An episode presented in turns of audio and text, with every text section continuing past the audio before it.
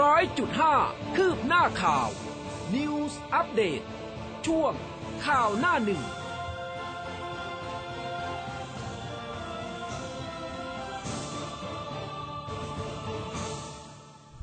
อรุณสวัสดิ์คุณผู้ฟังค่ะ ต้อนรับเข้าสู่เช้าวันศุกร์นะคะ 25 กุมภาพันธ์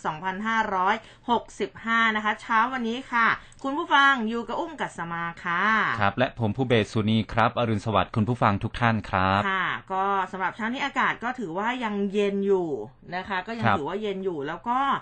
อ่าตอนนี้มีไลฟ์นะผ่านทาง Facebook นะคะ กดไลค์กดแชร์ให้ดาวกันได้ แล้วก็หน้าเว็บไซต์ของเราเหมือนเดิม ฮะ เมื่อเวลาประมาณสักสี่ทุ่มกว่าๆนี่ต้องอัปเดตคุณผู้ฟังกันสักนิดนึงนะคะเกิดอุบัติเหตุนะครัคะ บ ก็คืออ่า มีข่าวเนี่ยแจ้งออกมาประมาณสักสี่ห้าทุ่มเนี่ยนะคะอืมเจ้าหน้าที่มูลนิธิร่วมกตัญญูรับจ้างจากประชาชน บอกว่ามีหญิงสาวตกน้ำสูญหายในแม่น้ำเจ้าพระยา บริเวณใกล้เคียงกับท่าเรือพิบูลสงครามจังหวัดนนทบุรีฮะอันนี้ก็อยู่ใกล้กับอ่าสะพานพระรามเจ็ดใกล้ๆวัดเขมาพิรัตารามนนทบุรีเนี่ยนะคะอืมเจ้าหน้าที่เขาก็ลงพื้นที่ตรวจสอบนะคะ แล้วก็คือที่เกิดเหตุเนี่ยพบเรือสปีดโบ๊ทลำหนึ่งซึ่งคือในเรือเนี่ยมีชายหญิงประมาณสักสามสี่คน มีเรือเจ็ตสกีด้วยนะคะกำลังตามหาผู้สูญหายซึ่ง ผู้สูญหายเนี่ยเขาบอกว่าเป็นคุณแตงโมภัทรธิดาอันนี้ชื่อเก่าครับนะหรือว่าคุณแตงโมนิดาพัชรวีระพงษ์นะคะ คือคุณแตงโมเนี่ยพลัดตกแม่น้ำเจ้าพระยานะคือไปน่าจะไปทานข้าวกับเพื่อนๆนั่งอืมสปีดโบ๊ทไปแล้วก็อ่าพลัดตกน้ำไปจากอ่าเขาบอกว่าอยู่ด้านหลังคุณแตงโมเนี่ยไปด้านหลังของสปีดโบ๊ทครับแล้วก็พลัดตกไปนะคะ ทีนี้ มีคุณเปิ้ลนาคอนเมื่อคืนนี้มีคุณเปิ้ลนาคอนคุณจูนกัสมา คุณบีมสรันยูเนี่ยก็นั่งเจสกีไปออกตามหากับเจ้าหน้าที่ด้วยนะคะ คือเรียกได้ว่าตั้งแต่สี่ทุ่มสี่สิบนาที ที่เจ้าหน้าที่เขารับแจ้งตอนนี้เนี่ยตีห้าแล้วหกชั่วโมงกว่าเข้าไปแล้ว แล้วก็ดูไลฟ์อยู่เนี่ยนะคะเขาบอกว่า อ่าตอนนี้คือชาวบ้านในจุดดังกล่าวเนี่ยเขาเขาให้สัมภาษณ์บอกว่าได้ยินเสียงคนร้องเรียกก่อนที่จะเงียบหายไป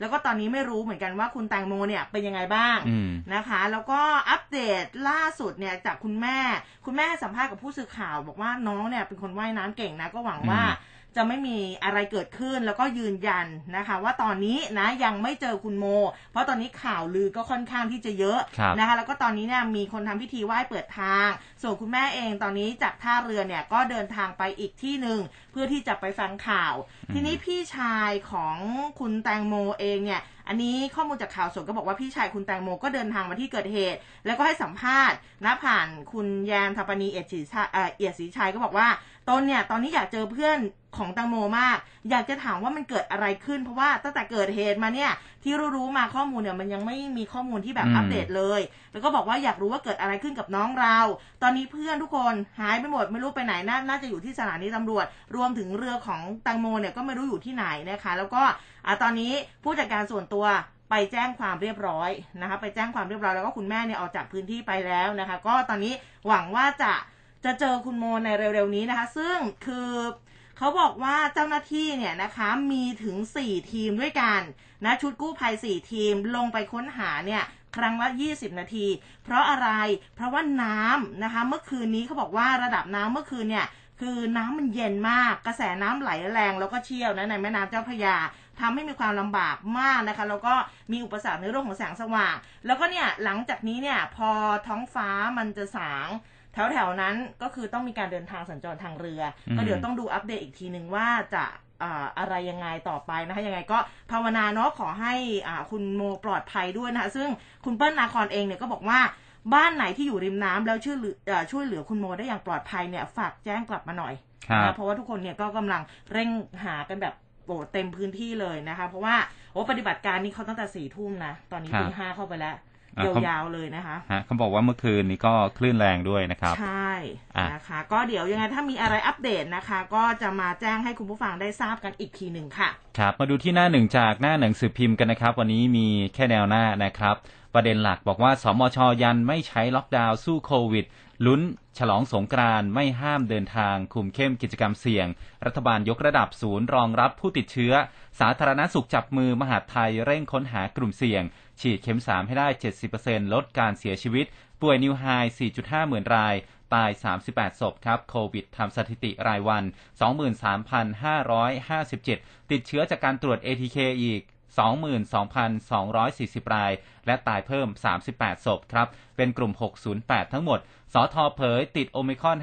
50%ไม่มีอาการ ไม่ต้องกินยาฟาวิพิราเวีย แจงใส่แมสคุยกับคนติดเชื้อไม่ถือว่าเสี่ยงครับ ค่ะพาดหัวรองนะคะ รับสี่ร่างกฎหมายลูกเลือกตั้ง กาบัตรสองใบมติรัฐสภาฉลุยค่ะ ตั้ง 49 กมทร่วมแปรยติ 15 วัน บิ๊กป้อมไม่คิดอยากเป็นนายก ย้ำสัมพันธ์บิ๊กตู่ไม่มีวันแยกกันค่ะ ครับประเด็นที่เป็นประเด็นร้อนระดับโลกนะครับกองทัพรัสเซียเปิดฉากใช้ขีปนาวุธยิงโจมตีเมืองใหญ่ ๆ ของยูเครน และส่งทหารเข้ามายังบริเวณชายฝั่งทะเล หลังจากที่ประธานาธิบดีวลาดิเมียร์ปูตินของรัสเซียนะครับประกาศผ่านสถานีโทรทัศน์ อนุมัติปฏิบัติการพิเศษทางทหารในพื้นที่ตะวันออกพาดหัวเรื่องนี้เอาไว้บอกว่าส่งทหารบุกยูเครน ยิงขีปนาวุธถล่ม ปูตินประกาศสงครามทั่วโลกกลุ่มประนาม คว่ำบาตรรัสเซีย เล็งออกมาตรการลงโทษเพิ่มเติม แห่ขับรถหนีตายเข้าโปแลนด์สหรัฐลั่นรัสเซียต้องรับผิดชอบ รัฐบาลพร้อมอพยพ 250 คนไทยกลับ ปูตินประกาศสงคราม ส่งทหารรัสเซียบุกยูเครน เสียงระเบิดดังต่อเนื่องในกรุงเคียฟ ยิงขีปนาวุธถล่มอีกหลายเมือง ยกพลขึ้นบกชายฝั่งตอนใต้ทำให้เกิดโกลาหลไปทั่ว รัฐบาลก็รัฐบาลยูเครนก็ประกาศใช้กฎอายการศึกทั่วประเทศครับค่ะรวบเพิ่มอีกหนึ่งคนนะคะ แก๊งยิงถล่มนายกอบตบางสมบูรณ์ค่ะ ยังปัดข้อหา ตำรวจพบรถใช้ก่อเหตุแล้วนะคะ ตอนนี้ครับ ทหารเรือหนองคลายจับยานรกฆ่านะฮะยานรกฆ่า 12 ล้าน ซุกซ่อนในซองกาแฟลักลอบขนข้ามแม่น้ำโขง เจ้าหน้าที่หน่วยนรขอสถานีเรือหนองคาย ก็สนที่กำลังตรวจยึดยาเสพติดไอซ์ยาเคยาอี กาแฟผสมยาอีนะครับบรรจุซองสำเร็จรูป พร้อมกับยาอีอัดซองถั่วเน่านะฮะมูลค่า 12 ล้านบาทขณะที่ขบวนการลักลอบเนี่ยนำข้ามแม่น้ำโขงครับ ค่ะ บุกจับสองผับดังพัทยานะคะ เปิดบริการเย้ยโควิดตำรวจเสนอปิดถาวร แล้วก็เคยจับแล้วหลายหนค่ะ ครับ ก็พาดหัวเอาไว้ว่าอ่าเรื่องเรื่องของ โควิด -19 ด้วยนะครับ เวียดนามอ่วมวันเดียวนะฮะ ติดโควิดพุ่ง 60,000 WHO สอนประเทศยากจนผลิตวัคซีนเอาไว้ใช้เองครับ เวียดนามก็ติดโควิดวันเดียวเนี่ย ทะลุกว่า 60,000 คนเสียชีวิต 37 ศพด้านองค์การอนามัยโลกวางแผนที่จะจัดตั้งศูนย์แห่งที่ 2 ในการฝึกอบรมประเทศต่างๆ ให้ผลิตวัคซีน mRNA ครับ อืมนะคะอะทีนี้มาดูเรื่องของรายละเอียดบ้างนะคะ แน่นอนครับค่ะ วันนี้เราขอเริ่มจากเรื่องของยูเครน ซึ่งเรียกได้ว่าตอนนี้ยูเครนเขาประกาศสถานการณ์ฉุกเฉินแล้วนะคุณภูเบศใช่ครับ มาดูอืมรายละเอียดการข้อมูลจากรอยเตอร์นะครับกองกำลังของรัสเซียยิงขีปนาวุธถล่มหลายเมืองในยูเครน พร้อมกับยกพลขึ้นบกบริเวณชายฝั่งทางภาคใต้ หลังจากปูตินสั่งทหารเข้าปฏิบัติการพิเศษในภาคตะวันออกของยูเครน ยูเครนก็ประกาศภาวะฉุกเฉิน และก็เรียกทหารกองหนุน คณะมนตรีความมั่นคงแห่งสหประชาชาติ เร่งออกค้นหาหาทางออกนะครับ โดยเลขาธิการ UN ก็วิงวอนให้ปูตินนั้นถอนกำลังกลับ ส่วนสหรัฐเองก็เล็งคว่ำบาตรเพิ่มเติมนะครับ เมื่อไม่นานหลังจากประธานาธิบดีวลาดิเมียร์ปูตินของรัสเซียปราศรัยทางโทรทัศน์นะครับ ก็ได้ยินเสียงระเบิดก่อนใกล้รุ่งในกรุงเคียฟเมืองหลวงของยูเครน และก็สำนักข่าวอินเตอร์แฟกซ์ของรัสเซียก็รายงานว่า มีเสียงปืนใกล้กับสนามบินหลักของกรุงเคียฟ และก็มีเสียงไซเรนดังไปทั่วเมืองดมิโตรคูเลบานะครับรัฐมนตรีกระทรวงการต่างประเทศของยูเครน ก็ได้ทวีตข้อความบอกว่า ปูตินได้บุกยูเครนเต็มสเกลแล้วนะครับ แล้วก็โจมตีเมืองใหญ่ ๆ ที่มีความสงบหลายเมือง นี่คือสงครามแห่งการรุกราน ยูเครนจะปกป้องตัวเอง แล้วก็จะชนะโลกจะสามารถอ่าและก็จะต้องยับยั้งปูติน และถึงเวลาปฏิบัติการแล้วในขณะนี้นะครับ ในขณะที่ประธานาธิบดีสหรัฐโจอืมไบเดนนะครับค่ะก็บอกว่า ก็ได้สวดภาวนาให้กับชาวยูเครน ในขณะที่ได้รับความเดือดร้อนจากการโจมตีที่ไม่สมควร และไม่ได้มีการยั่วยุของกองกำลังทหารของรัสเซีย ส่วนรัสเซียนะครับ ก็ได้เรียกร้องให้องค์การสนธิสัญญาแอตแลนติกเหนือหรือว่านาโตเนี่ยยุติการขยายกำลังไปทางตะวันออก และปูตินก็ได้ย้ำท่าทีนะครับ ย้ำซ้ำว่า ไม่สามารถที่จะรับได้ต่อการเข้าเป็นสมาชิกของนาโตของยูเครนนะฮะอืมปูตินบอกว่าเขาได้สั่งการให้มีปฏิบัติการทางทหาร หลังจากที่รัสเซียเนี่ยได้ถูกทิ้งไว้โดยไม่มีทางเลือก นอกจากต้องป้องกันตัวเองต่อสิ่งที่เขาเรียกว่าเป็นการคุกคามที่มาจากยูเครนยุคใหม่ ความรับผิดชอบจากการนองเลือดในครั้งนี้นะครับ ทั้งหมดเนี่ย อยู่ที่คณะผู้ปกครองในยูเครนอืมยังไม่มีความชัดเจนโดยทันทีเกี่ยวกับขอบเขตในการปฏิบัติการทางทหารทั้งหมดของรัสเซียนะครับ แต่ปูตินก็บอกว่า แผนการของรัสเซียเนี่ยไม่มีการยึดครองดินแดน ยูเครนและรัสเซียจะไม่บังคับสิ่งใดด้วยกำลังนะฮะในขณะที่การประชุมคณะมนตรีความมั่นคงแห่งสหประชาชาติ เป็นการฉุกเฉินในกรุงนิวยอร์กนะครับ ปูตินเนี่ยบอกว่าเขาได้สั่งการให้ทหารในรัสเซีย คุ้มครองประชาชน และวิงวอนให้ทหารยูเครนวางอาวุธ ส่วนประธานาธิบดี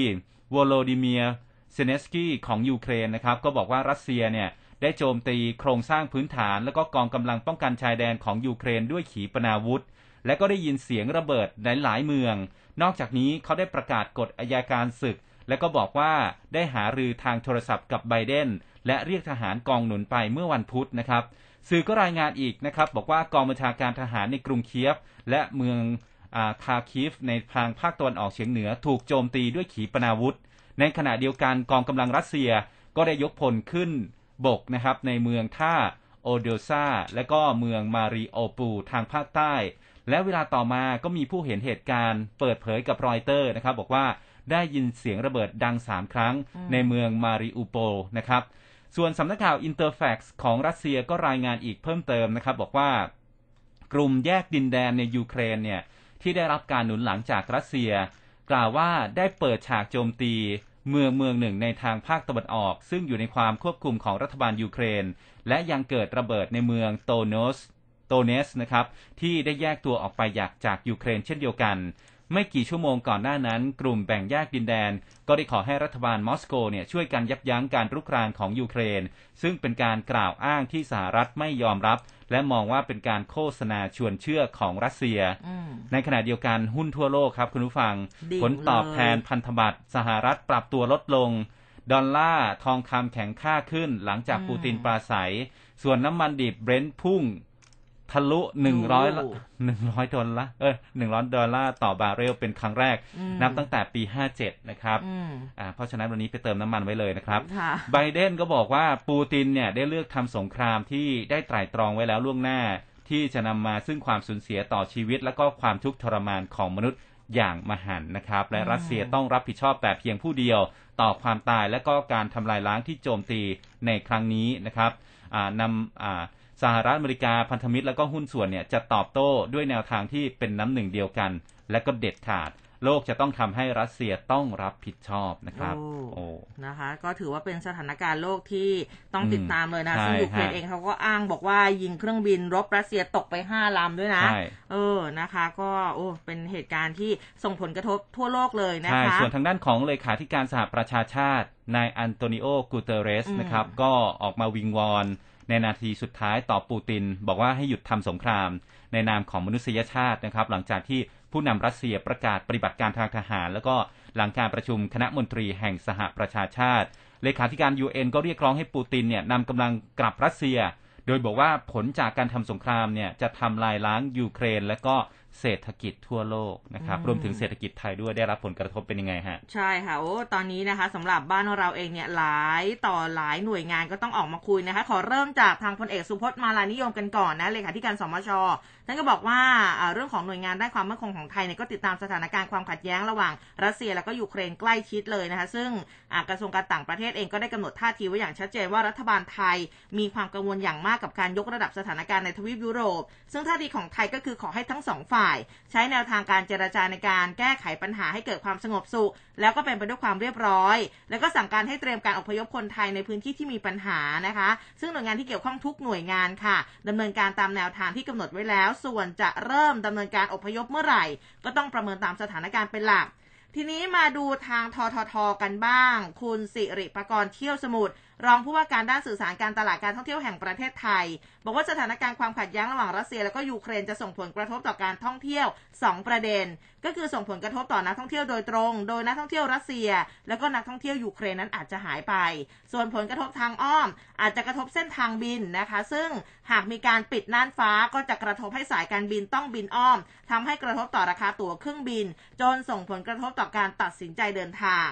กระเถิบมาที่ประธานกรรมการหอการค้าไทย และสภาหอการค้าแห่งประเทศไทย คุณสนั่นอังอุบลกุลบอกว่าผลกระทบที่น่ากังวลจากสถานการณ์ความขัดแย้งระหว่างรัสเซียและยูเครนนั่นก็คือ ภาวะเงินเฟ้อ โดยเฉพาะค่าอาหารราคาของอาหาร ซึ่งก่อนหน้านี้มหาวิทยาลัยหอการค้าไทยเขามีการประเมินราคาน้ำมันเนี่ยอาจจะพุ่งไปถึงร้อยถึงร้อยี่สิบเหรียญสหรัฐ แล้วก็ทุกเหรียญที่ขึ้นจะกระทบต่อราคาขายปลีกน้ำมัน 50 สตางค์ ถ้าราคาไปถึง 120 เหรียญสหรัฐ จะกระทบราคาน้ำมันขายปลีกถึง 6 บาทด้วยกันอืมดูเกณฑ์น้ำมันเลยนะคุณผู้ฟัง เออ นะคะ ทีนี้กรรมการและผู้จัดการตลาดหลักทรัพย์แห่งประเทศไทยกันบ้าง คุณภากร ปีตธวัชชัย บอกว่าภาคเอกชนติดตามสถานการณ์ความขัดแย้งนะคะระหว่างรัสเซียและก็ยูเครนใกล้ชิดเช่นกัน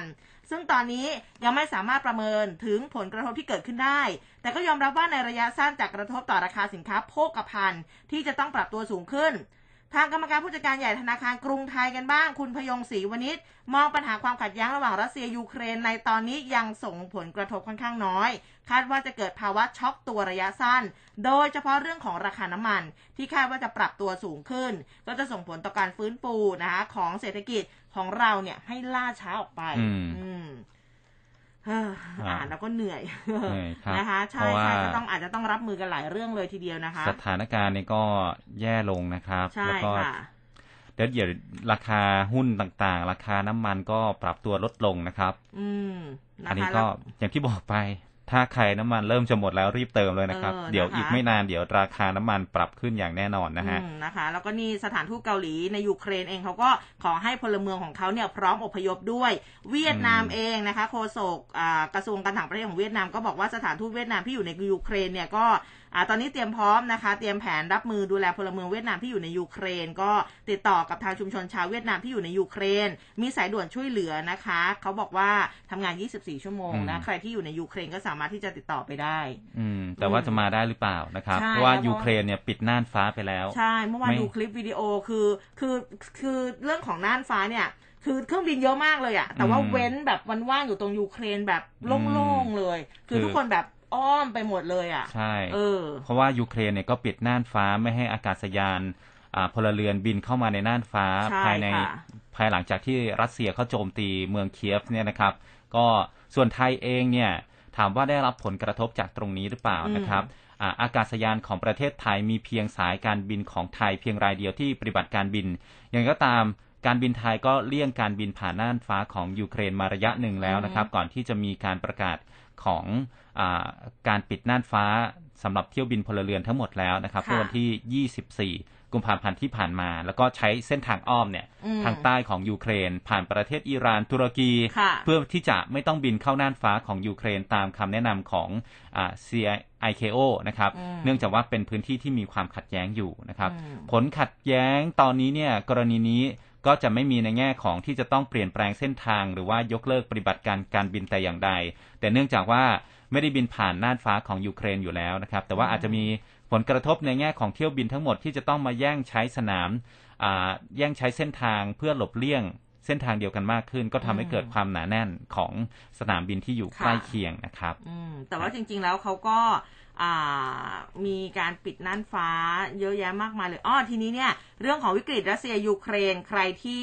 บริษัทไหนที่ต้องใช้ชิปเนี่ยอาจจะต้องแบบปาดเหงื่อนิดนึงแล้วครับสื่อเกาหลีใต้เขารายงานการคาดการณ์ของนักวิเคราะห์นะบอกว่าการเผชิญหน้าทางทหารระหว่างสองประเทศนี้อาจจะส่งผลกระทบต่อการจัดหาวัตถุดิบต่างๆ ที่มีความเป็นไปได้ว่าอาจจะทำให้สถานการณ์ขาดแคลนชิปทั่วโลกเลวร้ายลง อันนี้ปาดเหงื่อเลยนะครับเออนะคะไลทองฟ์คำก็ขึ้นนะ โอ้ยเมื่อวานนี้สิบเจ็ดรอบผันผวนเหลือเกิน ขึ้นเป็นพันแล้วคุณผู้ฟังใช่ทะลุใช่สามหมื่นแล้วครับ ทองถูกคำต้องนะคะ ใครใครที่มีอยู่ในมือกำค่ะกกำกำกำแล้วแบไหมหรืำยัทองไงคำไว้แน่นเลยกำกำไว้ได้เลย คือจะขายดีไหมหรือว่าควรจะเก็บเออเก็บหลายคนเก็บออเก็บหลายช่วงคนี้ก็เก็บแบบไว้คิดก่อนนะครับอย่าเพิ่งเออขายมันมันผันผถ้าไม่วนจำไงเป็นก็ต้องนะครับดูกันดีฮะอะอะ ทีนี้มาดูที่สถานการณ์โควิดเนาะๆอันนี้ก็ต้องติดตามค่ะ ต้องติดตามนะครับ ยอดเมื่อวานนี้ก็ไม่ได้น้อยลงเลยนะครับก็อยู่พุ่งตามที่ที่คิดเอาไว้แหละ ใช่อืมถ้ารวมกันระหว่าง ATK กับ RT-PCR ค่ะเนี่ยเกือบจะห้าหมื่นแล้วถูกนะคต้รัอบงค่ะอ่าผู้ป่วยรายใหม่ที่ตรวจอ่า RT-PCR นะ 23,557 รายนะครับ แล้วก็มีมาจากของการตรวจ ATK อีกอืมส่วนผู้ เสียชีวิต 38 รายนะครับ ลดลงจากตัวเลขวันก่อนเนี่ยคนอืมเดียวนะฮะทำให้การระบาดระลอกใหม่ ระหว่างเดือนมกราคมเป็นต้นมาเนี่ย มีผู้เสียชีวิตสะสมแล้วตอนนี้ 1,070 คนนะครับอ่าผู้ที่กำลังรักษาอยู่ตอนนี้มี 189,993 ราย กลุ่มคนที่มีอาการหนักก็คือปอดอักเสบนะครับ ที่น่าวิตกเนี่ย 905 รายอืมแล้วก็ใส่เครื่องช่วยหายใจอีก 204 ราย ยอดผู้ป่วยกลับบ้านนะครับ 16,000นะ อัตราการหายป่วยเนี่ย น้อยกว่าการติดเชื้อมากเลยนะครับค่ะแล้วก็ทางด้านของนายแพทย์เกียรติภูมิวงศ์รัจิตครับปลัดกระทรวงสาธารณสุข ให้สัมภาษณ์สถานการณ์โควิด -19 บอกว่า สาธารณสุขตั้งเป้า 4 เดือนนับจากนี้นะครับ ประเทศไทยจะหลุดพ้นจากการระบาดใหญ่โอ้หรือว่าแพดมิกของโรคโควิด -19 เนี่ยค่ะให้เป็นโรคประจำถิ่นหรือว่า endemic นะครับ โดยจากการสอบถามผู้เชี่ยวชาญลักษณะสภาพของโรคตอนนี้ ความรุนแรงลดลง เพียงแต่ว่าจำนวนผู้ติดเชื้อเนี่ยถึงแม้ว่ามันจะเพิ่มขึ้น เพราะว่าลักษณะของโรคมันแพร่เร็วอืมทำให้เห็นตัวเลขของผู้ป่วยปอดอักเสบเพิ่มตามสัดส่วน ผู้ติดเชื้อก็เพิ่ม แต่เมื่อเทียบกับสัดส่วนนะของผู้ป่วยปอดอักเสบ ผู้เสียชีวิตกับช่วงที่ผ่านมาแล้วเนี่ยลดลงนะครับ ตอนนี้จะมีการแถลงแผนการบริหารจัดการที่นำไปสู่การเป็นโรคประจำถิ่นอีกครั้งหนึ่งนะครับ อย่างไรก็ตามมีการเบิกจ่ายงบประมาณค่าบริการโควิด -19 เป็นแสนล้านบาทนะครับ เป็นหน่วยบริการภาครัฐราวๆ70,000 ล้านบาท แล้วก็อืมเอกชนอีก 27,000 ล้านบาท ส่วนสัดส่วน 88%จ่ายสำหรับค่ารักษาผู้ติดเชื้อกลุ่มอาการสีเขียว คือไม่มีอาการหรืออาการเล็กน้อยค่ะและในส่วนของการดูแลผู้ติดเชื้อต่างด้าวอีกประมาณ 4,000 ถึง 5,000 ล้านบาทนะครับโอ้ซึ่งที่ผ่านมาเนี่ยก็จะต้องนำตัวผู้ติดเชื้อกลุ่มสีเขียวเข้าไปอยู่ในโรงพยาบาล เพราะอาการเปลี่ยนแปลงไปสู่สีแดงแตะได้ง่ายอืมแต่ว่าในสายพันธุ์โอมิครอนเนี่ยมี มากกว่า 90%ที่ไม่มีอาการอืมโดยเฉพาะกลุ่มวัยรุ่นหนุ่มสาวอย่างเรานะครับทำไม โอเค โอเค ได้ได้ได้ ในทางการแพทย์เนี่ยนะครับ ก็แนะนำให้ผู้ที่ติดเชื้อแต่ไม่มีอาการหรือว่ามีอาการน้อย กลุ่มอืมสีเขียวค่ะดูแลตัวเองที่บ้าน หรือว่า Home Isolation ค่ะหรือจะไปที่ ศูนย์ชุมชน แต่ถ้าหากว่าสภาพสภาพบ้านเนี่ยไม่เอื้ออำนวยอืมซึ่งปัจจุบันเนี่ยจำนวนผู้ติดเชื้ออยู่ในระบบนี้เนี่ยประมาณ 60%ค่ะมากกว่าอยู่ในโรงพยาบาลแล้วนะครับ แต่ว่าก็ตั้งเป้าให้ได้ 90%ตามอัตราผู้ติดเชื้อที่ไม่มีอาการอืมเพื่อที่จะได้ดูแลโรงพยาบาล ดูแลผู้ป่วยโรคอื่น ๆ ด้วย ไม่ใช่แค่ดูแลแค่โควิด -19 อย่างเดียวนะครับ ตอนนี้ก็มีการอ่าปรับจำนวนอ่า วันดูแลผู้ติดเชื้อ แล้วก็วันกักตัวของผู้สัมผัสเสี่ยงสูง รวมถึงการกำหนดให้ผู้ติดเชื้อที่มีอาการป่วยสีเหลืองแล้วก็สีแดง ยังใช้สิทธิ์ยูเซปโควิด -19 เข้ารักษาในระบบฟรีได้ทุกที่อืมค่ะส่วนคนที่ไม่มีอาการหรืออาการน้อยเป็นกลุ่มสีเขียว ก็เข้ารับการรักษาได้ฟรีตามสิทธิ์ที่มีอยู่ คือสิทธิ์บัตรทอง สิทธิประกันสังคม สิทธิสวัสดิการ ซึ่งต่อไปกลุ่มนี้ก็จะไม่สามารถเดินทางเข้าไปโรงพยาบาลรักษาอ่าในโรงพยาบาลเอกชนได้ทุกแห่งนะครับค่ะ แต่ตอนนี้ยังได้อยู่นะ แต่ตอนนี้จะอ่ารักษาฟรีในโรงพยาบาล คือต่อไปในอนาคตนะอืมจะรักษาสิทธิ์ตามสิทธิ์ที่เรามีอยู่ในระบบของบัตรทองอืมหรือว่าบัตรประกันสังคม แต่ว่าตอนนี้ยังรักษาได้อยู่อืมครับค่ะ ก็อะสำหรับดูพอดูตัวเลขปุ๊บมาดูกันสักนิดหนึ่งสิบจังหวัดติดเชื้ออืมโควิดสูงสุดก็ยังคงเป็นกรุงเทพอยู่นะจาก2,000ก็แปลงเป็น3,000เมื่อวานนี้3,236ตามมาด้วยชลบุรี1,250สมุทรปราการ994นครศรีธรรมราช899นนทบุรี875สมุทรสาคร790ราชบุรี666ภูเก็ต645ระยอง642แล้วก็นครราชสีมา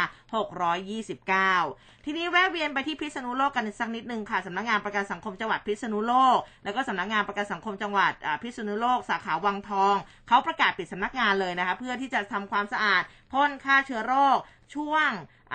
เมื่อวานนะคือเขาปิดตั้งแต่เมื่อวานจนถึงวันนี้แล้วนะ เพราะว่ามี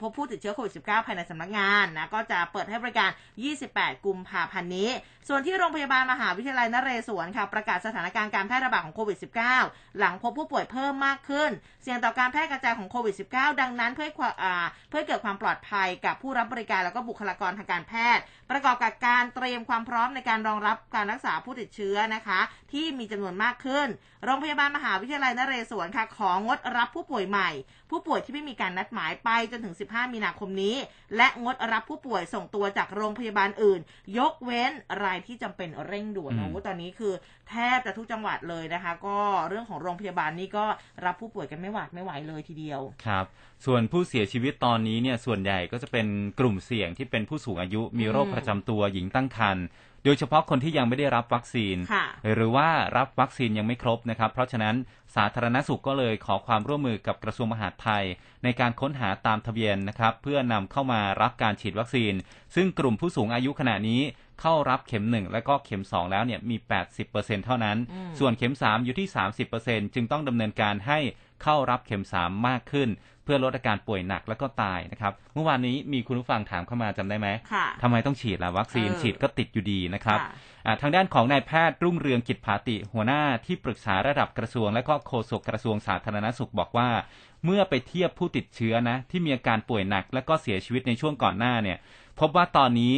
อ่าต่ำกว่า ถึง 10 เท่านะครับ ถ้าหากสามารถฉีดวัคซีนเข็ม 3 ในผู้สูงอายุได้ครอบคลุม ประมาณสัก 60-70%นะครับ ในทางวิชาการเนี่ย ก็พบว่าช่วยลดจำนวนผู้เสียชีวิตต่อวันลงจากปัจจุบันเนี่ยอืมลดลงไป 50%เลย จากตอนนี้ที่มีอยู่ราว 30-40 รายต่อวันนะครับ ส่วนทางด้านของนายแพทย์โสพลเอี่ยมโสเอ่อเอี่ยมสิริถาวร เอี่ยมโสพลอ๋อใช่ไหมรองอธิบดีกรมควบคุมโรค คุณหมอโสพลเอี่ยมสิริถาวรอะว่าไงคะอะหรือว่าเขาพิมพ์ผิดนะ ค่ะ ท่านบอกว่าประเทศไทยเนี่ยมีการฉีดวัคซีนโควิด -19 สะสมแล้วมากกว่า 122 ล้านโดสนะครับ ก็เป็นเข็มที่ 1 เนี่ยคิดเป็น 76.6%เข็มที่ 2 คิดเป็น 71.3%และเข็ม 3 คิดเป็น 28.2%ทั้งนี้ข้อมูลจากกรมควบคุมโรค ตั้งแต่วันที่ 1 มกราคมเป็นต้นมาถึง 18 กุมภาพันธ์ มีผู้เสียชีวิตจากการติดโควิด ซึ่งเป็นผู้สูงอายุนะฮะ 60 ปีขึ้นไปเนี่ย666 คน คิดเป็น 82%ของผู้เสียชีวิตทั้งหมดค่ะนะฮะ คือคนที่ตายส่วนใหญ่ ส่วนใหญ่ก็จะเป็นผู้สูงอายุนะฮะ เมื่อแยกตามประวัติเนี่ยก็จะพบว่าคนที่ได้รับวัคซีนก็พบว่าอ่าอ่าประวัติการรับวัคซีนอืมพบว่าหนึ่งไม่มีประวัติการฉีดวัคซีนเนี่ยปาเข้าไปเกินครึ่งแล้วนะค่ะ387คนจากอืม666นะครับ แล้วก็มีประวัติการรับวัคซีนเนี่ย เข็มที่1นะจำนวน66คน คิดเป็น 9.9%แล้วก็รับวัคซีน 2 เข็มแล้วเนี่ย 29.5%และมีประวัติรับวัคซีนเข็ม 3 ขึ้นไปเนี่ยมี 2.4%นะครับอะก็เป็นคำตอบที่ถามมาเมื่อวานบอกว่าอืมฉีดแล้วก็ยังติดแน่นอนว่ามันก็ยังติดอืมแต่ว่าอาการมันก็จะ น้อยลงนะครับ อาการไม่หนักมากค่ะนะครับอันนี้แล้วแล้วแต่สภาพร่างกายของแต่ละคนด้วยนะครับ ไม่ใช่ว่าถึงแม้ว่าจะน้อยลงโอกาสเสียชีวิตมีไหมก็ยังมีอยู่อืมแต่มีน้อยกว่านะครับค่ะในขณะที่ผู้สูงอายุยังไม่ได้รับวัคซีนเนี่ยราว 2.2 ล้านโดสจากทั้งหมดประมาณ 10 12.7 ล้านคน พอไปพิจารณาวัคซีนนะครับ ก็สามารถป้องกันผู้สูงอายุเสียชีวิตจากโควิด -19 ได้ผลดีมาก โดยผู้เสียชีวิตนะครับ ยังที่ยังไม่ได้รับวัคซีนเนี่ยคิดเป็นอัตรา 178 ต่อล้านคน ได้รับวัคซีนเพียงแค่ 1 เข็มอัตราการเสียชีวิต 112 ต่อล้านคน รับวัคซีน 2 เข็มอัตราการเสียชีวิตจะอยู่ที่ 32 ต่อล้านคนนะครับอืมก็จะเห็นว่าเสียชีวิตลดลง 6 เท่า แล้วก็ถ้าได้รับวัคซีนเข็ม 3 อัตราการเสียชีวิต 4 ล้านต่อคน ก็จะเห็นว่าเสียชีวิตเนี่ยลดลงถึง 41 เท่าเลยนะครับอืมเพราะฉะนั้นแล้วจึง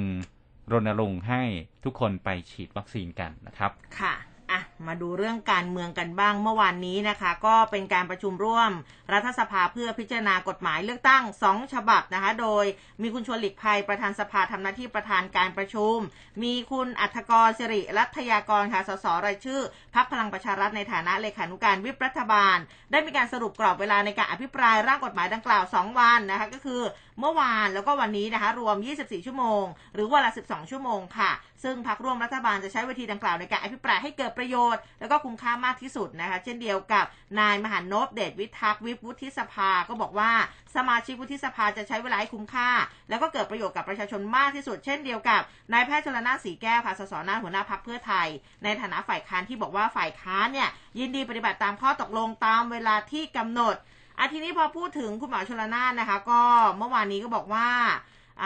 ด้วยการเลือกตั้งสสแล้วก็ร่างพรปว่าด้วยการเมืองด้วยพักการเมืองรวมแล้วสิบฉบับเนี่ยบอกว่าแนวคิดที่จะใช้เบอร์ผู้สมัครสสและเบอร์พักเป็นแบบคนละเบอร์ จะทำให้เกิดการจูงใจให้อมิสินจ้าง เจตนารมณ์นั้นต้องการให้ประชาชนมีส่วนร่วม แต่การจะกำหนดให้หมายเลขพักและผู้สมัครแตกต่างกัน จะสร้างความสับสนให้กับประชาชนผู้มีสิทธิ์ออกเสียง แล้วก็เป็นการทำลายระบอบประชาธิปไตย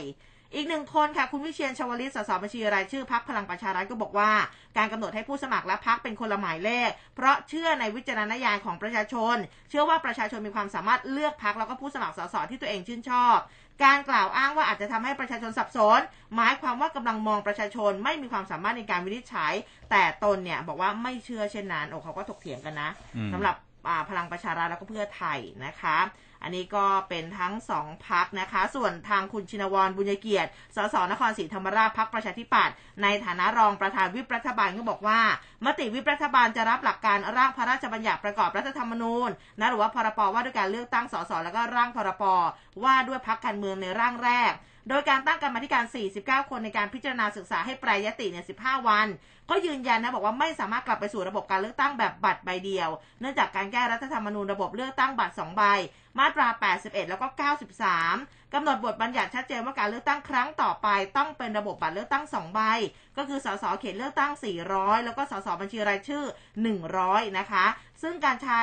การแก้ไขบัตรเลือกตั้ง2ใบเนี่ย จะเป็นประโยชน์ให้การเมืองเป็นประชาธิปไตยมากยิ่งขึ้น ก็เชื่อมั่นว่าระบบเลือกตั้งนี้จะช่วยลดปัญหาการซื้อเสียง แล้วก็ส่งเสริมให้พรรคการเมือง มีความเข้มแข็งมากยิ่งขึ้นค่ะ ครับขณะที่นายนัทวุฒิบัวประทุมนะครับ รองหัวหน้าพักก้าวไกลได้กล่าวสรุปร่างของนายพิธาลิ้มเจริญรัตน์นะครับที่เป็นผู้เสนอ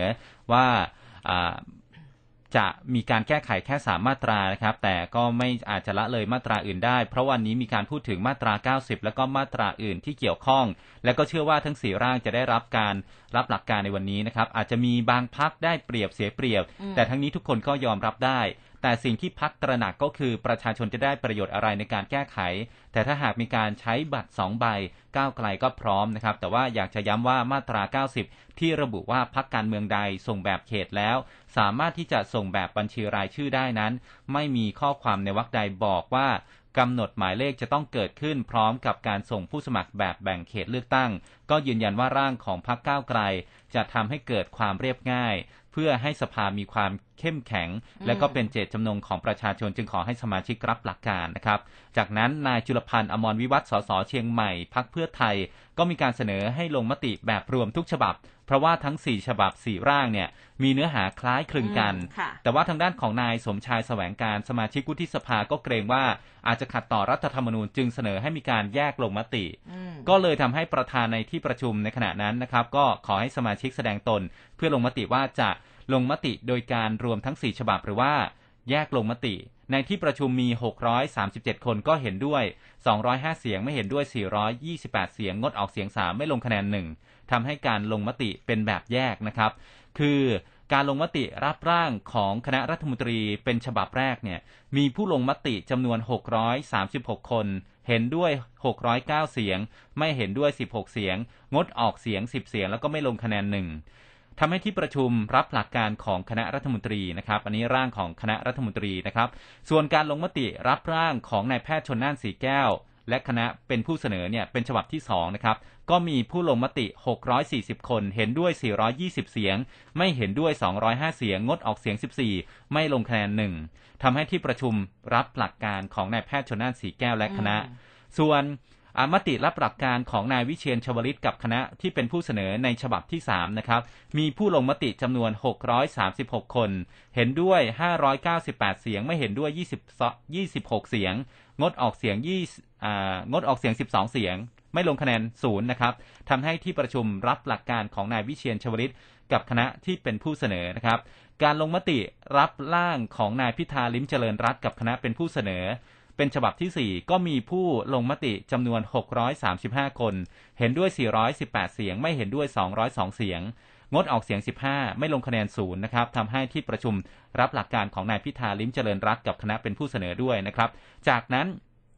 ที่ประชุมก็ได้เห็นชอบ ให้มีการแต่งตั้งคณะกรรมาธิการวิสามันอืม49 คนค่ะก็มีสัดส่วนของคณะรัฐมนตรี 8 คนอืมสว 14 คน สส 27 คน ประกอบด้วยพักเพื่อไทย 8 พลังประชารัฐ 6 ภูมิใจไทย 3 ก้าวไกล 3 ประชาธิปัตย์3แล้วก็พักเศรษฐกิจไทย1คนอืมนะครับ โดยนายอัธกรสิริรัตยากร สสฉะเชิงเซาพักพลังประชารัฐ ก็ได้เสนอให้ใช้ร่างของคณะรัฐมนตรีเป็นร่างหลักในการพิจารณา และก็ขอเสนอแปรยติเป็นเวลา 15 วัน จากนั้นที่ประชุมก็ได้มีการพิจารณาร่างพระราชบัญญัติประกอบรัฐธรรมนูญว่าด้วยพักการเมืองต่อนะครับอืมอะก็เป็นอันว่ารับหลักการทั้ง 4 ฉบับนะครับ ค่ะอะทีนี้ แวะเวียนมาดูทางปปชรกันสักหน่อยอืมช่วงนี้นะคะ ก็รู้สึกอ่อนไหวนะคะ ทางนายชัยวุฒนาคมานุสรณ์ค่ะรัฐมนตรีว่าการกระทรวงดิจิทัลเพื่อเศรษฐกิจและสังคม DES ในฐานะรักษาการรองหัวหน้าพักพลังประชารัฐนะคะอะอันนี้พูดถึงทางปปชรบอกว่าไม่มีการพูดคุยถึงการเสนอให้กลับมาใช้บัตรเลือกตั้งใบเดียว ซึ่งยังไม่ถึงเวลา แล้วก็ยังไม่มีใครยื่นแก้ไขรัฐธรรมนูญให้กลับมาเป็นบัตรเลือกตั้งใบเดียว ส่วนการได้เปรียบเสียเปรียบระหว่างบัตรใบเดียวกับสองใบบอกว่าเรื่องนี้เป็นมุมมอง มีทั้งชอบแล้วก็ไม่ชอบ แล้วก็ยืนยันอะอันนี้นะคะ บอกว่าพปชรยังไม่แตก เพราะหากแตกรัฐบาลเนี่ยล้มไปแล้ว รวมถึงไม่มีความระหองระแหงกับพักร่วมรัฐบาล ซึ่งก็ยังมีความราบรื่นนะคะภายในพักกันดีก็เถิบมาที่คุณรามเมธรัตนชเวงโฆษกพักประชาธิปัตย์เมื่อวานนี้ แจ้งนัดหมายสื่อค่ะ เพื่อแจ้งนัดหมายแถลงข่าวของตัวเอง โดยมีข้อความที่ชวนให้สงสัยนะบอกว่า เรียนพี่น้องสื่อมวลชนที่เคารพรักทุกท่าน ผมขอแจ้งหมายแถลงข่าวครั้งสำคัญของผม ที่ผ่านมามีแต่แถลงข่าวเรื่องของพักเรื่องปกป้องชี้แจงให้กับคนอื่น ครั้งนี้จะเป็นครั้งแรกที่ผมจะเสนออขออภัยจะแถลงข่าวเรื่องที่เกี่ยวกับตัวผมในวันเสาร์นี้ 10โมงครึ่งอยากให้มาทำข่าวกันนะครับ วันเสาร์น่าจะไม่ค่อยมีข่าวอะไรเยอะ ข่าวของผมพอจะเป็นประเด็นไปทำข่าวการเมืองได้บ้างครับซึ่งผู้สื่อข่าวก็รายงานบอกว่าตั้งแต่มีการเสนอตัวชิง อ่า สส เขตสองจังหวัดพังงา แต่หนทางไม่ราบรื่นอย่างที่คิดไว้เพราะว่ามีคนสนิทของทางคุณจุรินลักษณะวิสิทธิ์หัวหน้าพักประชาธิปัตย์ก็คือนายบำรุง ปิยะนามวณิชอดีตนายกองค์การบริหารส่วนจังหวัดพังงาที่พลาดหวังจากการเลือกตั้งนายกอบจพังงา ครั้งที่ผ่านมา ขอเสนอตัวเข้ามาด้วย แล้วก็หากติดตามดู Facebook ของเพจของคุณราเมศเนี่ย จะเห็นว่ามีการลงพื้นที่พบปะกับชาวบ้านในเสียอำเภอต่อเนื่อง ทั้งช่วยเหลือชาวบ้านร่วมกันดูแลชาวบ้านในสถานการณ์การแพร่ระบาดของโควิด โดยใช้แฮชแท็กว่าตามหาคนรู้จักซึ่งก็มีผู้สื่อข่าวได้สอบถามก่อนหน้านี้ว่าเหตุผลอันใดนะถึงใช้ข้อความนี้ในการลงพื้นที่ ก็ได้รับคำตอบสั้นๆว่า มีคนบอกว่าไม่มีคนรู้จักผมเลยต้องใช้วิธีการ ตามหาคนรู้จักนะคะอืมซึ่งอะเขาบอกว่าแหล่งข่าวในพักประชาธิปัตย์ก็บอกว่าคุณราเมศเนี่ยอาจจะนัดนักข่าวเพื่อแถลงข่าวเป็นครั้งสุดท้ายเพื่อขอถอนตัวหรือว่าลาออกนะเพราะหลายคนในพักทราบดีว่าคุณราเมศเนี่ยมีความอึดอัดใจ ไม่อยากให้หัวหน้าพักเกิดความอ่าไม่สบายใจนะซึ่งทางคุณราเมศเองเนี่ยก็อาจจะมีการเสนอตัวลงในนามพักด้วยก็จะทำให้หัวหน้าพักลำบากนะคะลำบากใจในการตัดสินใจยอมหลีกทางให้นะอันนี้เนี่ยก็คือเกี่ยวกับเรื่องของปชปเขาร้าวลึก ก็เลยต้องนัดสื่อแถลงเปิดใจ26 กุมภาพันธ์นี้ แล้วจะไขก๊อกได้หรือเปล่า เดี๋ยวมาดูกันวันเสาร์นี้ปชนะปก็ร้าวนะ พลังประชารัฐก็ก็ร้าวร่อแร่นะฮะเอออ่ารอดแร่นะคะทีนี้ไปที่ทำเนียบรัฐบาลพลเอกประวิตยวงษ์สุวรรณรองนายกรัฐมนตรี และก็หัวหน้าพักพลังประชารัฐก็อืมเดินทางเข้าทำเนียบรัฐบาลวันแรกค่ะหลังจากที่มีอาการท้องเสียไม่ได้มาร่วมประชุมคณะหายหรือยังรัฐมนตรีนะครับค่ะก็เป็นที่น่าสังเกตว่ามีสีหน้าที่อิดโรยเล็กน้อยอ๋อแต่ก็อารมณ์ดีอยู่นะ ระหว่างให้สัมภาษณ์สื่อมวลชนน่ะซึ่งเมื่อผู้สื่อข่าวถามว่าตอนนี้สุขภาพโอเคแล้วใช่ไหมพลเอกประวิตยก็บอกว่าจะไม่โอเค ก็พอสื่อถามนี่แหละนะฮะพลเอกประวิตยก็พูดถึงกรณีที่พลเอกวิทย์เทพหัสดินณอยุธยาลาออกจากสมาชิกพักพลังประชารัฐ ไปสังกัดสังกัดพักเศรษฐกิจไทยนะครับ บอกว่าเออก็ไม่ได้มีปัญหาอะไรกับพักพลังประชารัฐนะครับ และร้อยเอกธรรมนัฐพรหมเผ่าสสพยาวพักเศรษฐกิจไทย ก็ยังคงสนับสนุนรัฐบาลอย่างแน่นอน ไม่มีความหนักใจในเรื่องภายในพักพลังประชารัฐ ส่วนเรื่องที่สสถูกดูดไปอยู่กับพักอื่น ก็อ่าทำไม่ได้เนี่ยนะนอกจากพักขับออกนะครับเพราะว่าเมื่อตนขับออกก็จะไปอยู่พักอื่นได้ยังไงนะครับ ถ้าไม่ขับออกนะ จะไปอยู่พักอื่นได้ยังไงค่ะอันนี้ ก็ไม่ถอดใจกับการคุมพักพลังประชารัฐ แต่ว่าถอดกายมากกว่ามตอนนี้ร่างกายไม่พร้อมนะครับ ถ้าร่างกายไม่ไหวก็ไม่สู้ แต่ว่าใจไหวเนี่ยก็สู้กันไปอืมแต่ถ้า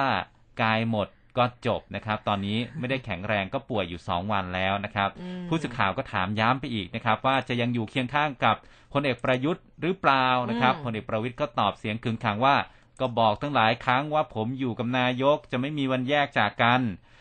เมื่อถามถึงกรณีที่นายสรันวุฒิสรันเกต สสอุตรดิตถ์พักเพื่อชาติเนี่ยอภิปรายในสภาบอกว่าพลเอกประวิทย์วางแผนจะเป็นนายกรัฐมนตรี รองนายกก็ตอบว่านะครับ ถ้าตนอยากจะเป็นนายกเนี่ยคงมีชื่อใส่เป็นแคนดิเดตไปแล้วนะครับ ไม่ได้อยากเป็นนะฮะอันนี้ก็ย้ำออกมานะครับอืมอ่าแล้วเขาก็ถามอีกเรื่องของกรณีที่พักก้าวไกล พาดพิงเชื่อมโยงกับการค้ามนุษย์ รวมถึงการโยกย้ายพลตำรวจตรีประวีนพงศิรินนะครับอดีตรองผู้บัญชาการตำรวจภูธรภาค 8 บอกว่าเรื่องค้ามนุษย์เนี่ยก็ได้แก้ไขมาแล้วตั้งแต่เป็นเทียสามจนลงมาอยู่ที่เทียสองและก็จะให้ตนไปบอกหรือว่าไปทำอะไรกับใคร ถ้ามีหลักฐานอะไรก็ว่ากันมา แล้วจะไปติดตามดำเนินการให้ ที่ว่ามีทีมของตนเองไปเกี่ยวข้องกับเรื่องของการขอประกันตัวพลโทมนัสคงแป้นอดีต ผู้ทรงคุณวุฒิกองทัพบบกเนี่ยนะฮะที่เป็นผู้ต้องหาในคดี ก็ให้บอกมาจะตามให้ถึงที่สุด เมื่อถามว่า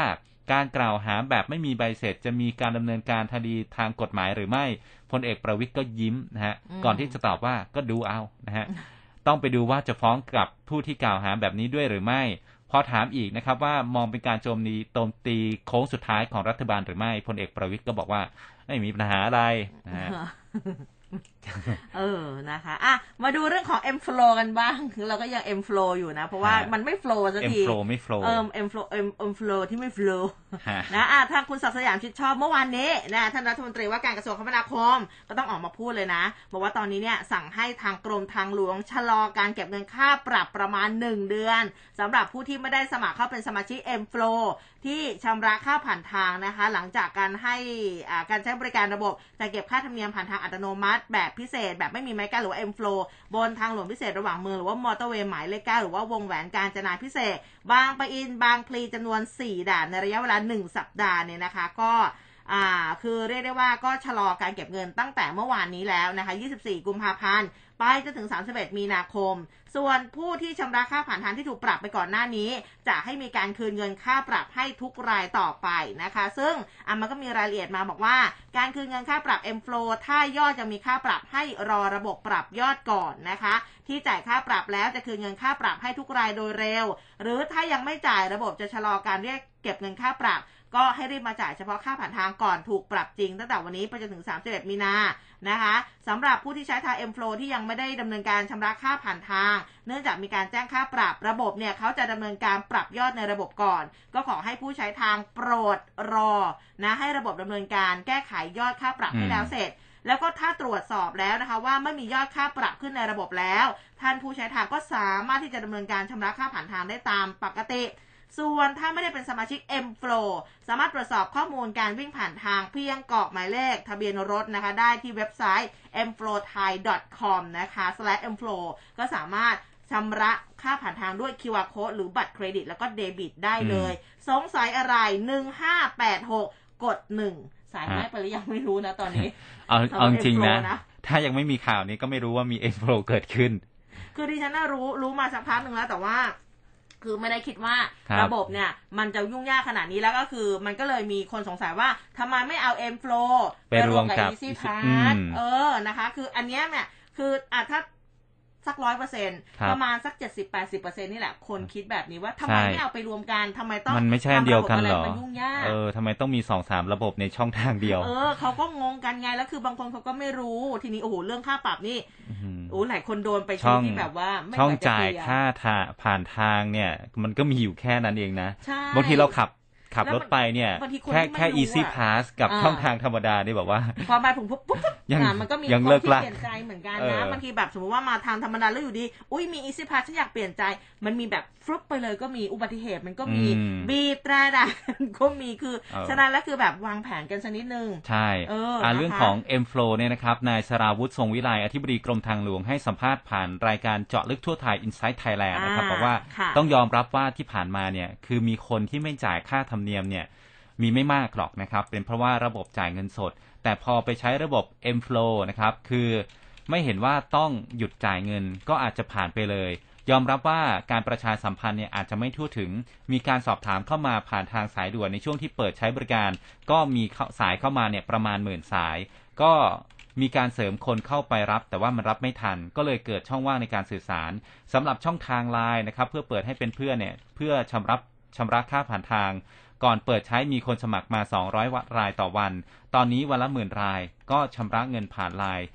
ก็จะต้องมีการผูกบัตรเครดิต ใช้เวลาไม่เกิน 2 นาที มีผู้สมัครเข้าช่องทางนี้แล้วเนี่ยประมาณ 80,000 ราย เบื้องต้นนะครับ ถ้าคนที่ไม่จ่ายเงินใน 2 วัน และก็ไม่มีเจตนาหลีกเลี่ยง จะให้เวลาถึงวันศุกร์ที่ 31 มีนาคมอืมให้เรียนรู้นะครับ และที่ผ่านมามีคนจ่ายค่าปรับไปแล้ว 20,000 ราย ก็จะมีการเยียวยาแล้วก็คืนเงินให้นะครับอืมอันนี้น่าจะมาลงโฆษณาในคลื่นเราหน่อยนะว่าเอ่อการใช้ M Pro เนี่ยใช้ยังไงนะครับเออเออนะคะลงโฆษณาเป็นสปอตไปเลยนะครับค่ะเพราะว่าคนฟังวิทยุก็เยอะนะ ถูกต้องอะเมื่อวานคุณอุ้มเป็นไงฮะไปอ่า ใช้บริการระบบขนส่งสาธารณะมา อ๋อเนี่ยแหละกำลังจะพูดถึงนะครัคะบสวัสดีค่ะพี่ไพฑูรย์ไม่รู้ว่าตอนนี้ฟังอยู่หรือเปล่านะคะ เมื่อวานนี้เนี่ยคือแบบว่าวันหยุดใช่ไหมก็เอารถไปเข้าส่งเข้าศูนย์เรียบร้อยก็ต้องใช้บริการพี่รถแท็กซี่ครับก็นั่งไปคือเป็นคนชอบสังเกตอืมเออเอ๊ะเสียงคุ้นๆเนาะอะไรแบบนี้ก็ดูอ๋อเขาฟังร้อยจุดห้าอยู่อ่าก็นั่งนิ่งๆเลยอ๋อพี่ชอบฟังร้อยจุดห้าเหรอคะจะไม่แสดงตัวเออไม่ไม่แสดงตัวก่อนนะคะเพราะสภาพไม่ได้จริงๆ เออพี่ชอบฟังร้อยจุดห้าเหรอคะใช่ครับอะไรแบบนี้อะก็ฟังกันตั้งแต่ช่วง ตั้งแต่ตีสี่สวนครับอักษรก็บอกเนี่ยเป็นแบบหนังสือเสียงนั่นนู่นนี่อ๋อแล้วรายการต่อไปล่ะคะอืมอ๋อข่าวหน้าหนึ่งแต่พี่มาดูบอกว่าอ๋อที่มีน้องผู้หญิงคนหนึ่งกับคุณภูเบศเออแม่ นะคะอ๋อแล้วเป็นยังไงบ้างคะเขาเขาเออก็ก็คุยกันบอกว่าอะแล้วเป็นยังไงชอบไหมก็เออก็ดีแล้วเป็นข่าวสารอะต่อมาก็ฟังอะรายการต่อไปเรื่อยๆ จนคุณไพศาลอะไรแบบนี้นะคะครับก็เลยอะก็แล้วก็วกกลับมาคุยที่ข่าวหน้าหนึ่งนี่แหละนะคะ แล้วก็แบบว่าพี่คะเออแบบว่าเนี่ยแหละค่ะ อุ้มกัสมาแสดงตัวแล้วเดี๋ยวนะแอบแอบแสดงตัวนิดนึง พี่เขาก็อึ้งไปนิดนึงละพี่ไปทูลอึ้งไปนิดนึง เออนะคะ ก็อ๋อจริงเหรอครับอะไรแบบนี้แล้วก็ถามว่าอ้าวคุณภูเบศตัวจริงหล่อไหมอืมแหมดิฉันจะแหมตีขาวค่ะ ตีขาวอืมเอ่อก็ดิฉันว่าบอกไปก็ว่าไป คือไม่ได้เออพี่เขาบอกว่าแบบคือปกติแล้วอะคือก็ อยากจะเห็นหน้ากันเหมือนกันแต่ว่าส่วนใหญ่ก็ใส่หน้ากากใช่คือไม่ได้เห็นหน้ากันเต็มๆดูในไลฟ์สดก็ปิดปาก ใช่ดูในไลฟ์สดก็คือแบบว่าใช่ใส่หน้ากากนะคะอืมก็แต่อุ้มเมื่อวานสภาพอุ้มไม่ได้จริงอุ้มขออภัยนะเพราะว่าอยู่บ้านนะ แต่ว่าก็ขอบคุณมากๆคือเรียกได้ว่าแฟนรายการของร้อยจุดห้าเนี่ยอยู่ด้วยกันแบบคือแทบจะทุกอาชีพเลยนะคะแล้วก็เมื่อวานเนี่ยดีใจมากๆที่แบบว่าได้เจอกันจริง ๆนะคะ แล้วก็ฟังร้อยจุดห้าจริง ๆ คือแบบรู้เกี่ยวกับรายละเอียดของแต่ละรายการครับชอบแชร์เล่าข่าวเด็ดชอบนั่งเหงานี่ก็ถามอืมถึงน้องคิง เออนะคะ ก็ขอบคุณมาก ๆ เลยนะคะ แฟน ๆ รายการนะคะ ก็อยู่กับเราต่อไปอะใช่46 แล้วนะคะตีห้าสี่สิบเจ็ดอัปเดตกันสักนิดหนึ่งเรื่องของน้องแตงโมนะครัคะบเป็นตยัอนงไงนี้ครับเจอยังายังยังไม่เจอนะคะ แล้วก็พอดีไปเจอมาจากอาของทวิตเตอร์ของทางช่องแปดนี่พูดถึงอ่าคุณแม่นะเป็นความคืบหน้าล่าสุดนะคะ ที่เรียกได้ว่าเกือบ6ถึง7ชั่วโมงที่นักประดาน้ำที่ไปหากันเนี่ยนะคะ คือคุณแม่ของคุณแตงโมเนี่ยนะคะ ก็ อ่าบอกว่าคุณแม่มีการติดต่อผู้จัดการนะ อันนี้ช่วงแรก ๆ เลยที่ที่คุยกันบอกว่าติดต่อผู้จัดการแต่ว่าโทรไม่ติดก็แปลกใจ เพราะว่าผู้จัดการเนี่ยก็ไปกับคุณแตงโมด้วยเออนะคะแล้วแต่ว่าไม่ได้ติดต่อคุณแม่เลยจนถึงตอนนี้ได้ข่าวว่าเรือที่นั่งมาสปีดโบ๊ทลำนี้เนี่ยอืมก็คือหนีไปแล้วนะตามอ้าวตัวไม่ได้ รวมทั้งเจ้าของเรือด้วย เพื่อนที่ใกล้ชิดกับคุณแตงโมก็ไม่ได้มีใครบอกรายละเอียดอะไรเลย ซึ่งคุณแม่ก็สันนิษฐานไม่ถูกเลยว่า คุณแตงโมเนี่ยตกน้ำพลัดตกหรือว่าอะไรยังไง แต่ทุกคนบอกว่ายังอยู่ดี แต่ทำไมคุณแตงโมถึงตกลงไปอืมนะต่อมาก็มีโทรศัพท์เข้ามาที่อ่าที่อุ้มก็ก็ตามอยู่เนี่ยนะคะ ก็คือคุณแม่คุยโทรศัพท์ ผู้สื่อข่าวก็เข้าไปลุมด้วยคุณแม่คุยกับใครนะคะ ก็คือทราบว่าเป็นเพื่อนสนิทคนหนึ่งของคุณแตังโมโทรเข้ามา คุณแม่ก็คุยกับปลายสายบอกว่าทำไมไม่ติดต่อคุณแม่นะอืมคุณแม่รู้จักคนอื่นทั้งนั้นเลย อยู่ที่ไหนอีกไกลไหมแม่จะเดินไปหาได้ไหมทำไมต้องไปไกลขนาดนั้น เพื่ออะไรต้องการให้แม่ไปทำไมนะคะ อ่าแล้วก็ทางกระติกนะ ซึ่งเป็นผู้จัดการของแตงโมเนี่ยอยู่ด้วยไหมอันนี้เป็นคำถามที่คุณแม่เนี่ยถามกับอืมเอ่อปลายสายไป จากนั้นคุณแม่ของคุณแตงโมก็บอกหลังจากคุยโทรศัพท์เสร็จแล้วเนี่ยบอกว่ายังไม่เจอน้องนะ แต่ว่าเพื่อนๆบอกว่าให้ไปรอ ผู้จัดการเองเนี่ยก็ไปแจ้งความแล้วนะคะเอ่อแต่ก็ตอนนี้ก็ยังไม่รู้คุณแม่เองก็ยังไม่รู้ว่าเกิดเหตุเพราะอะไรครับอันนี้คือเดี๋ยวอั นน่าจะต้องมีความคืบหน้านะคะ แต่ว่าเอาเป็นว่าตอนนี้เนี่ยลุ้นนะคะ แล้วก็อยากให้เจอน้องแตงโมเร็วครับอืมในทวิตเตอร์เนี่ยตอนนี้ก็ขึ้นเทรนด์อันดับหนึ่งของค่ะประเทศเลยนะครับสำหรับข่าวของคุณแตงโมเนี่ยอืมคือหลายๆ คนก็ตั้งข้อสังเกตว่าเห็นข่าวคุณแตงโมตกเรือตอนแรกในใจก็คิดว่าคงจะเป็นเรือลำใหญ่ๆอ่าเอาแต่ปรากฏว่าเป็นสปีดโบ๊ทนะครับ แล้วก็ในช่วงประมาณสี่ทุ่มเนี่ยอืมเขาตั้งสังเกตว่าคุณคุณแตงโมเนี่ยอ่าไปอยู่ที่กลางแม่น้ำเนี่ย แล้วก็อ่า แล้วก็เพื่อนๆเนี่ยที่ไปด้วยกันก็เป็นเพื่อนผู้ชายอืมมีผู้หญิงด้วยมีผู้หเอ่ญิงอด้วยผู้ชายด้วยนะฮะก็เออมีผู้หญิงคือทำไมผู้ชายด้วยทำไมไม่ช่วยใช่ไหมพอรู้ว่าเพื่อนตกลงไปแล้วทำไมไม่ไม่ลงไปอ่าไปวนๆดูอะไรอย่างเงี้ยอืมประมาณนั้นนะครับอืมอันนี้ก็แบบว่าเป็นประเด็นในทวิตเตอร์เนาะอืมเขาก็ตั้งข้อสงสัยกันเยอะเหมือนกันแต่เอาเป็นว่าตอนนี้ใกล้เช้าแล้วก็อยากให้ได้เจอเร็วครับๆอ่านะคะก็หวังว่าคุณแตงโมอาจจะได้รับการช่วยเหลือไปแล้วนะครับใช่แต่ว่าอาจจะยังติดต่อไม่ได้อย่างนี้นะครับอืมค่ะ อะค่ะ เดี๋ยวยังไงไปพักกันสักครู่นะคะ กลับมาในช่วงของสายฟ้าพยากรณ์ เรามาดูซิว่าวันนี้สภาพอากาศเป็นอย่างไรกันบ้างนะคะ ที่ไหนหนาวที่ไหนฝนตกหรือเปล่านะคะ มาติดตามกันช่วงหน้าตอนนี้พักกันสักครู่ค่ะ ร่วมคุยข่าวผ่านทาง 468 3999 และ Official Line at m c o t News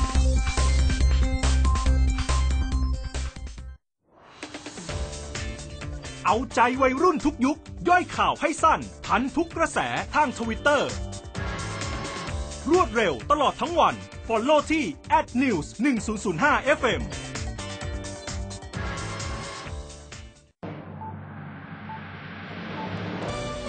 สวัสดีครับ ผมกริชอึ้งวิทูลสถิต จากรายการ Good Morning อาเซียน ทุกวันพฤหัสบดีตอนเช้า7โมง15 ถึง7โมง30 นาที ผมจะนำเรื่องราวของวัฒนธรรมและความเป็นอยู่ รวมทั้งสถานการณ์ปัจจุบันที่เกิดขึ้นในประเทศเมียนมา มาเล่าสู่กันฟัง เราพบกันทุกวันพฤหัสบดีครับ เชื่อมต่ออาเซียนวิถีใหม่ ให้ใกล้ชิดและเข้าใจมากขึ้น ติดตามได้6โมงเช้าถึง7โมงครึ่งทุกวัน ในรายการ Good Morning อาเซียน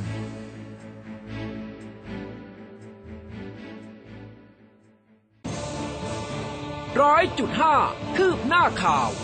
News อัปเดตช่วงข่าวหน้าหนึ่ง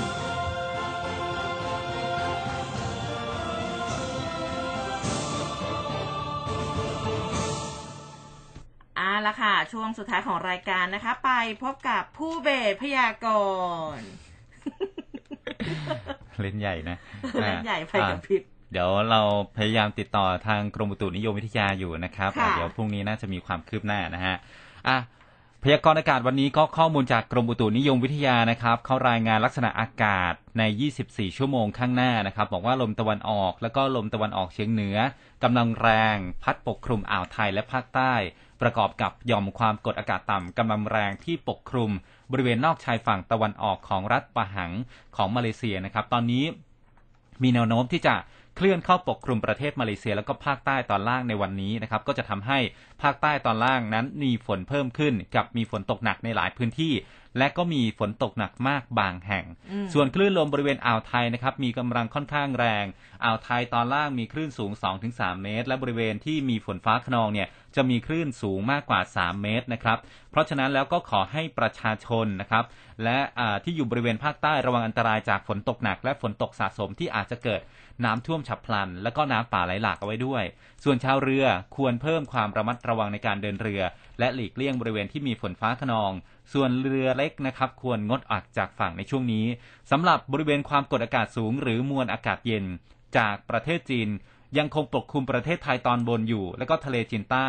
ลักษณะแบบนี้ก็ทำให้ประเทศไทยตอนบนของเรา มีอากาศหนาวเย็นกับมีลมแรงอืมโดยภาคเหนือภาคตะวันออกเฉียงเหนือก็มีอากาศเย็นถึงหนาวนะครับ ส่วนภาคกลาง ภาคตะวันออกรวมถึงกรุงเทพปริมณฑลมีอากาศเย็นในช่วงเช้านะครับส่วนเรื่องของสถานการณ์ฝุ่นละออง PM 2.5 ตอนนี้มีฝุ่นละอองแล้วก็หมอกควันสะสมน้อยนะครับ เนื่องจากว่าลมที่พัดปกคลุมประเทศไทยมีกำลังแรงขึ้น ไปดูกันที่ภาคเหนือหน่อยอืมภาคเหนืออากาศเย็นถึงหนาวในตอนเช้านะครับ อุณหภูมิต่ำสุดของเขาอยู่ที่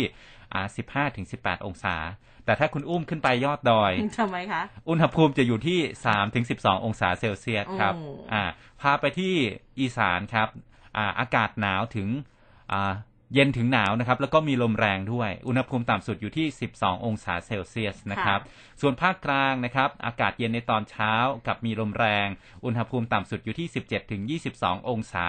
ภาคตะวันออกอากาศเย็นในตอนเช้านะครับ อุณหภูมิต่ำสุด 20 ถึง 24 องศาครับ แล้วก็ทะเลมีคลื่นสูงประมาณ 1 เมตร ห่างจากฝั่งออกไปจะมีคลื่นสูง 1-2 เมตรครับอืมภาคใต้ฝั่งตะวันออกนะครับ มีฝนฟ้าขนอง 80%ของพื้นที่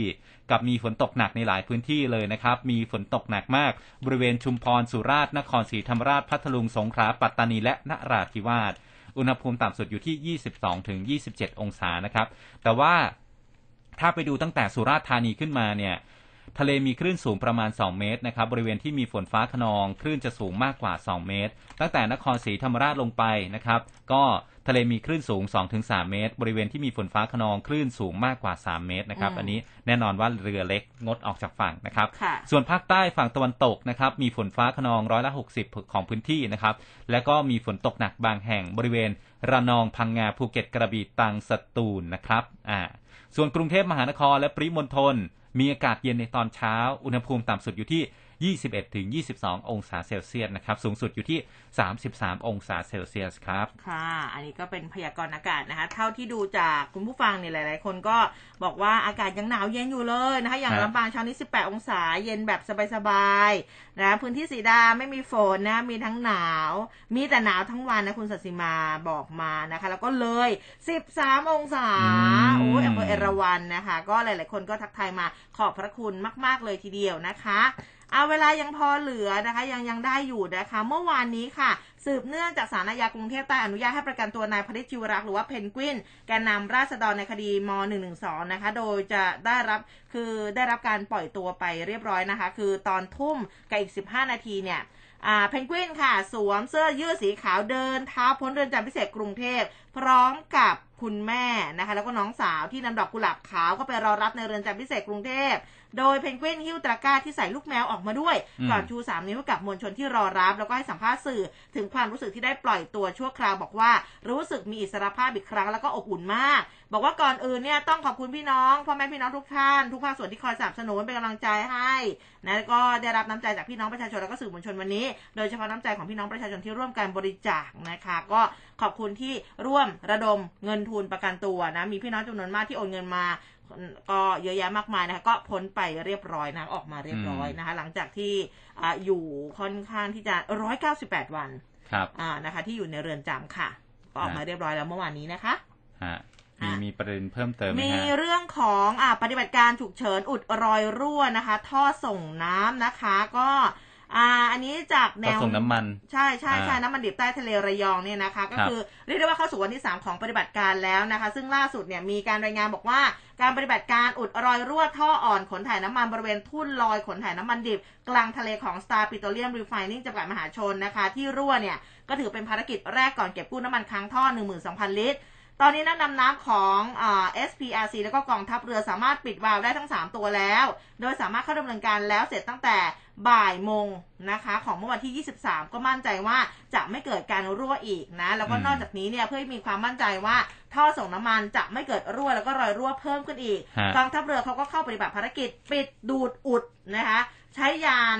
อ่ายานล่าทำลายทุ่นระเบิดใต้น้ำเนี่ยลงไปสำรวจ เพื่อทำการสำรวจดูสภาพแวดล้อมแล้วก็ลักษณะต่างๆ ใกล้แนวจุดเกิดเหตุ เพื่อดูสภาพพื้นที่ฮะก็ยานก็สามารถเข้าถึงอ่าเป้าหมายจุดท่อเกิดเหตุได้ไหมนะคะ มีการประเมินสภาพของยานปกติด้วย แล้วก็ยานนี้เขาเรียกว่ายานเนี่ยนะ ถูกออกแบบให้วิ่งเข้าหาทุ่นระเบิดใต้น้ำแต่ครับพอมาปรับใช้กับภารกิจนี้ก็ อ่าใต้น้ำมีสายระยงระยางซับซ้อน มีการสื่อสารแบบ fiber optic อยู่ด้วย ก็อาจจะทำให้ไม่สะดวกในการสำรวจเท่าไหร่อืมอืมฮะส่วนเรื่องของการสำรองน้ำมันดิบนะครับ จากสถานการณ์ตึงเครียดของรัสเซียยูเครน ก็ตอนนี้นะครับจากสถานการณ์ความขัดแย้งระหว่างรัสเซียกับยูเครนที่ตอนนี้สหรัฐอเมริกาและก็สหภาพยุโรปก็เริ่มทยอยใช้มาตรการคว่ำบาตรทางเศรษฐกิจ ตอบโต้การเคลื่อนไหวของรัสเซียต่อปฏิบัติการในยูเครน ตอนนี้รัสเซียและก็ชาติตะวันตกพยายามหาทางออกทางการทูตแต่ว่ายังไม่สามารถเจรจากันได้ และรัสเซียได้เริ่มใช้วิธีอ่าใช้กำลังทางทางทหารในพื้นที่สร้างความวิตกกังวลกับนานาชาตินะครับอืมก็ส่งผลกระทบต่อราคาพลังงานทั่วโลกอย่างต่อเนื่อง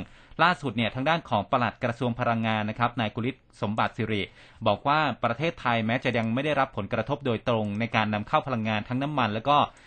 LNG อืมเนื่องจากว่าไทยนำเข้าน้ำมันดิบจากประเทศกลุ่มตะวันออกกลางประมาณร้อยละ 55 และนำเข้าจากรัสเซียเพื่อกลั่นเพียงแค่ 5.22 ล้านลิตรต่อวันนะครับค่ะหรือคิดเป็นร้อยละ 3 จากปริมาณนำเข้าน้ำมันดิบทั้งหมด และในส่วนของ LNG ประเทศไทยก็นำเข้าจากต่างประเทศประมาณร้อยละ 18 จากหลายแหล่งนะครับ ซึ่งกระทรวงพลังงานก็ติดตามสถานการณ์อย่างใกล้ชิด เพื่อประเมินและก็เตรียมความพร้อมหากเกิดสถานการณ์ที่รุนแรงขึ้น ก็ตอนนี้เนี่ยไทยมี ปริมาณสำรองน้ำมันดิบนะประมาณค่ะ3,200 ล้านลิตรนะครับแล้วก็ปริมาณสำรองน้ำมันดิบอยู่ที่ระหว่างการขนส่งเนี่ย 1,460 ล้านลิตร และน้ำมันสำเร็จรูป 1,670 ล้านลิตรทำให้เรามีเชื้อเพลิงสำรองใช้ได้กว่า 2 เดือนอืม2เดือนนะครับคุณผู้ฟังแบ่งเป็นน้ำมันดิบ 27 วัน อยู่ระหว่างการขนส่งอีก 13 วัน น้ำมันดิบอ่าน้ำมันสำเร็จรูป 12 วัน ส่วน LPG สำหรับภาคครัวเรือนใช้ได้ 16 วันนะครับอืมค่ะสิ่งที่น่ากังวลที่สุดตอนนี้ปลัดกระทรวงพลังงานบอกว่าเรื่องของราคาพลังงาน ซึ่งจากที่สำนักข่าวต่างประเทศรายงานว่า เริ่มมีการใช้กำลังทางทหารเกิดขึ้นในพื้นที่ดังกล่าวแล้ว รวมถึงสถานการณ์เป็นปัจจัยพื้นฐานด้านการผลิตน้ำมันของโลก ยังจำมียังมีการอ่าจำกัดทำให้ราคาน้ำมันเนี่ยปรับตัวเพิ่มสูงขึ้น กระทรวงพลังงานก็ได้ใช้มาตรการ ที่มีอย่างต่อเนื่อง แล้วก็ยังคงเตรียมการมาตรการที่จะช่วยเหลือประชาชนเพิ่มเติม และยืนยันว่าจากวิกฤตรัสเซียยูเครนที่เกิดขึ้นนี้ แม้จะส่งผลให้ราคาน้ำมันดิบในตลาดโลกปรับตัวสูงขึ้นถึง ร้อยเหรียญสหรัฐต่อบาร์เรลนะครับแล้วก็ผลกระทบต่อวงกว้าง แต่กระทรวงพลังงานจะยังคงดำเนินการอย่างเต็มที่ในการบรรเทาความเดือดร้อนให้ประชาชนในเดือดร้อนน้อยที่สุดนะครับแล้วก็ขอให้เข้าใจวิกฤตสถานการณ์นี้ ร่วมกันใช้พลังงาน โดยเฉพาะน้ำมันอย่างประหยัดและก็คุ้มค่าอย่างที่สุดด้วยครับอะโอเคค่ะ วันนี้เวลาหมดแล้วนะคะ แล้วก็ส่วนเรื่องของคุณตังโม ถ้ามีอะไรอัปเดตเดี๋ยว จะมาอัปเดตให้ได้ฟังในรายการอื่น ๆ ต่อไปด้วยนะคะ วันนี้อุ้มกับผู้เบศลาไปแล้วสวัสดีค่ะสวัสดีครับ ร้อยจุดห้าคืบหน้าข่าว News อัปเดตช่วงข่าวหน้าหนึ่ง